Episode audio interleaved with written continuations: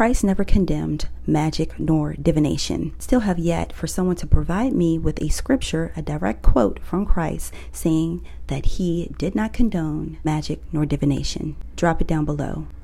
So, the thing about when we go to the Old Testament, especially a lot of the scriptures that people want to quote from Leviticus, Deuteronomy, da da da da, that if you're going to quote one from the Old Testament and not uphold all of the 613 laws that are associated with that, is null and void. For example, laws pertaining to women, slave women, that are allowed to be aped with no penalty. Is that a law that is still upheld to this day? My point is, how can you cherry pick which laws to uphold and which laws to cancel out? You can't do that. So if you're going to include any Old Testament laws, you're going to have to take into account all of the laws. You also have to understand that the Bible was not written initially in English, Hebrew, Aramaic, and Greek. With that, we have to go to the original text. We cannot rely on the translation of King James. He had his own agenda when he translated the Bible. Not to mention that there has been many councils that have met over the span of the creation of the Bible. There have been gaps in the writing of the Bible in the different various books. There also has been erasing, rearranging, removing books, adding books. So all of that has to be taken into account the history of the canonization of the Bible. Furthermore, in relation to magic and divination, that when we go back and we review the etymology and the meaning of the words that are surrounding witchcraft, sorcery, um, that are surrounding the divination, that these are not the original words that were used. Sorcery is pharmakia, and pharmakia is where we get the word pharmacy so, anyone that is partaking in any type of pharmaceutical drugs, technically you are under the power of a sorcerer.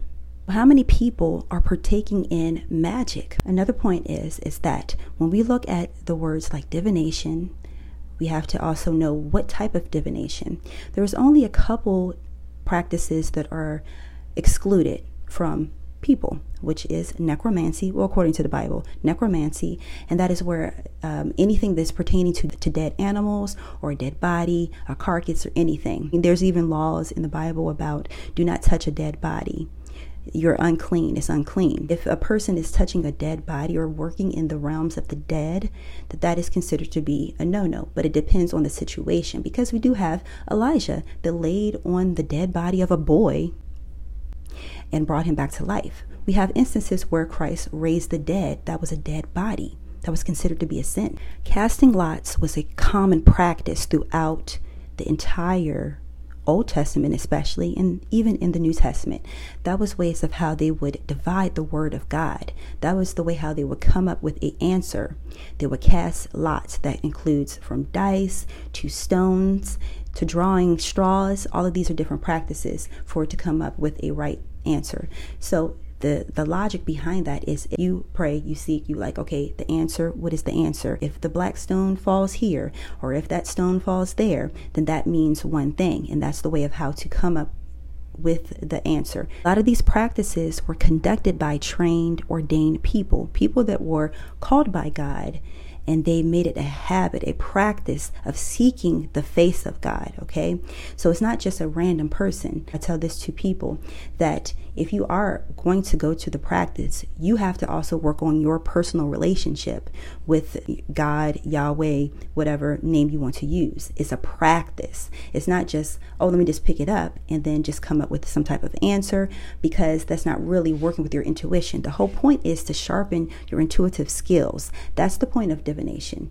And when you get used to feeling, to, to knowing your inner tuition, Therefore, you don't need to rely on divination because you can rightfully divide the word of God. There's another form of divination where it was condemned because it was a bone from a dead body that was from another tribe, and that tribe was off limits for for them. It was a big no-no.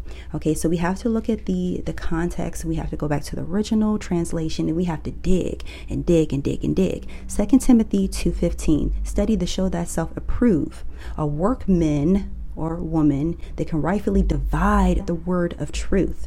Okay? And that's part of divination. You have the practice of dividing the word of truth.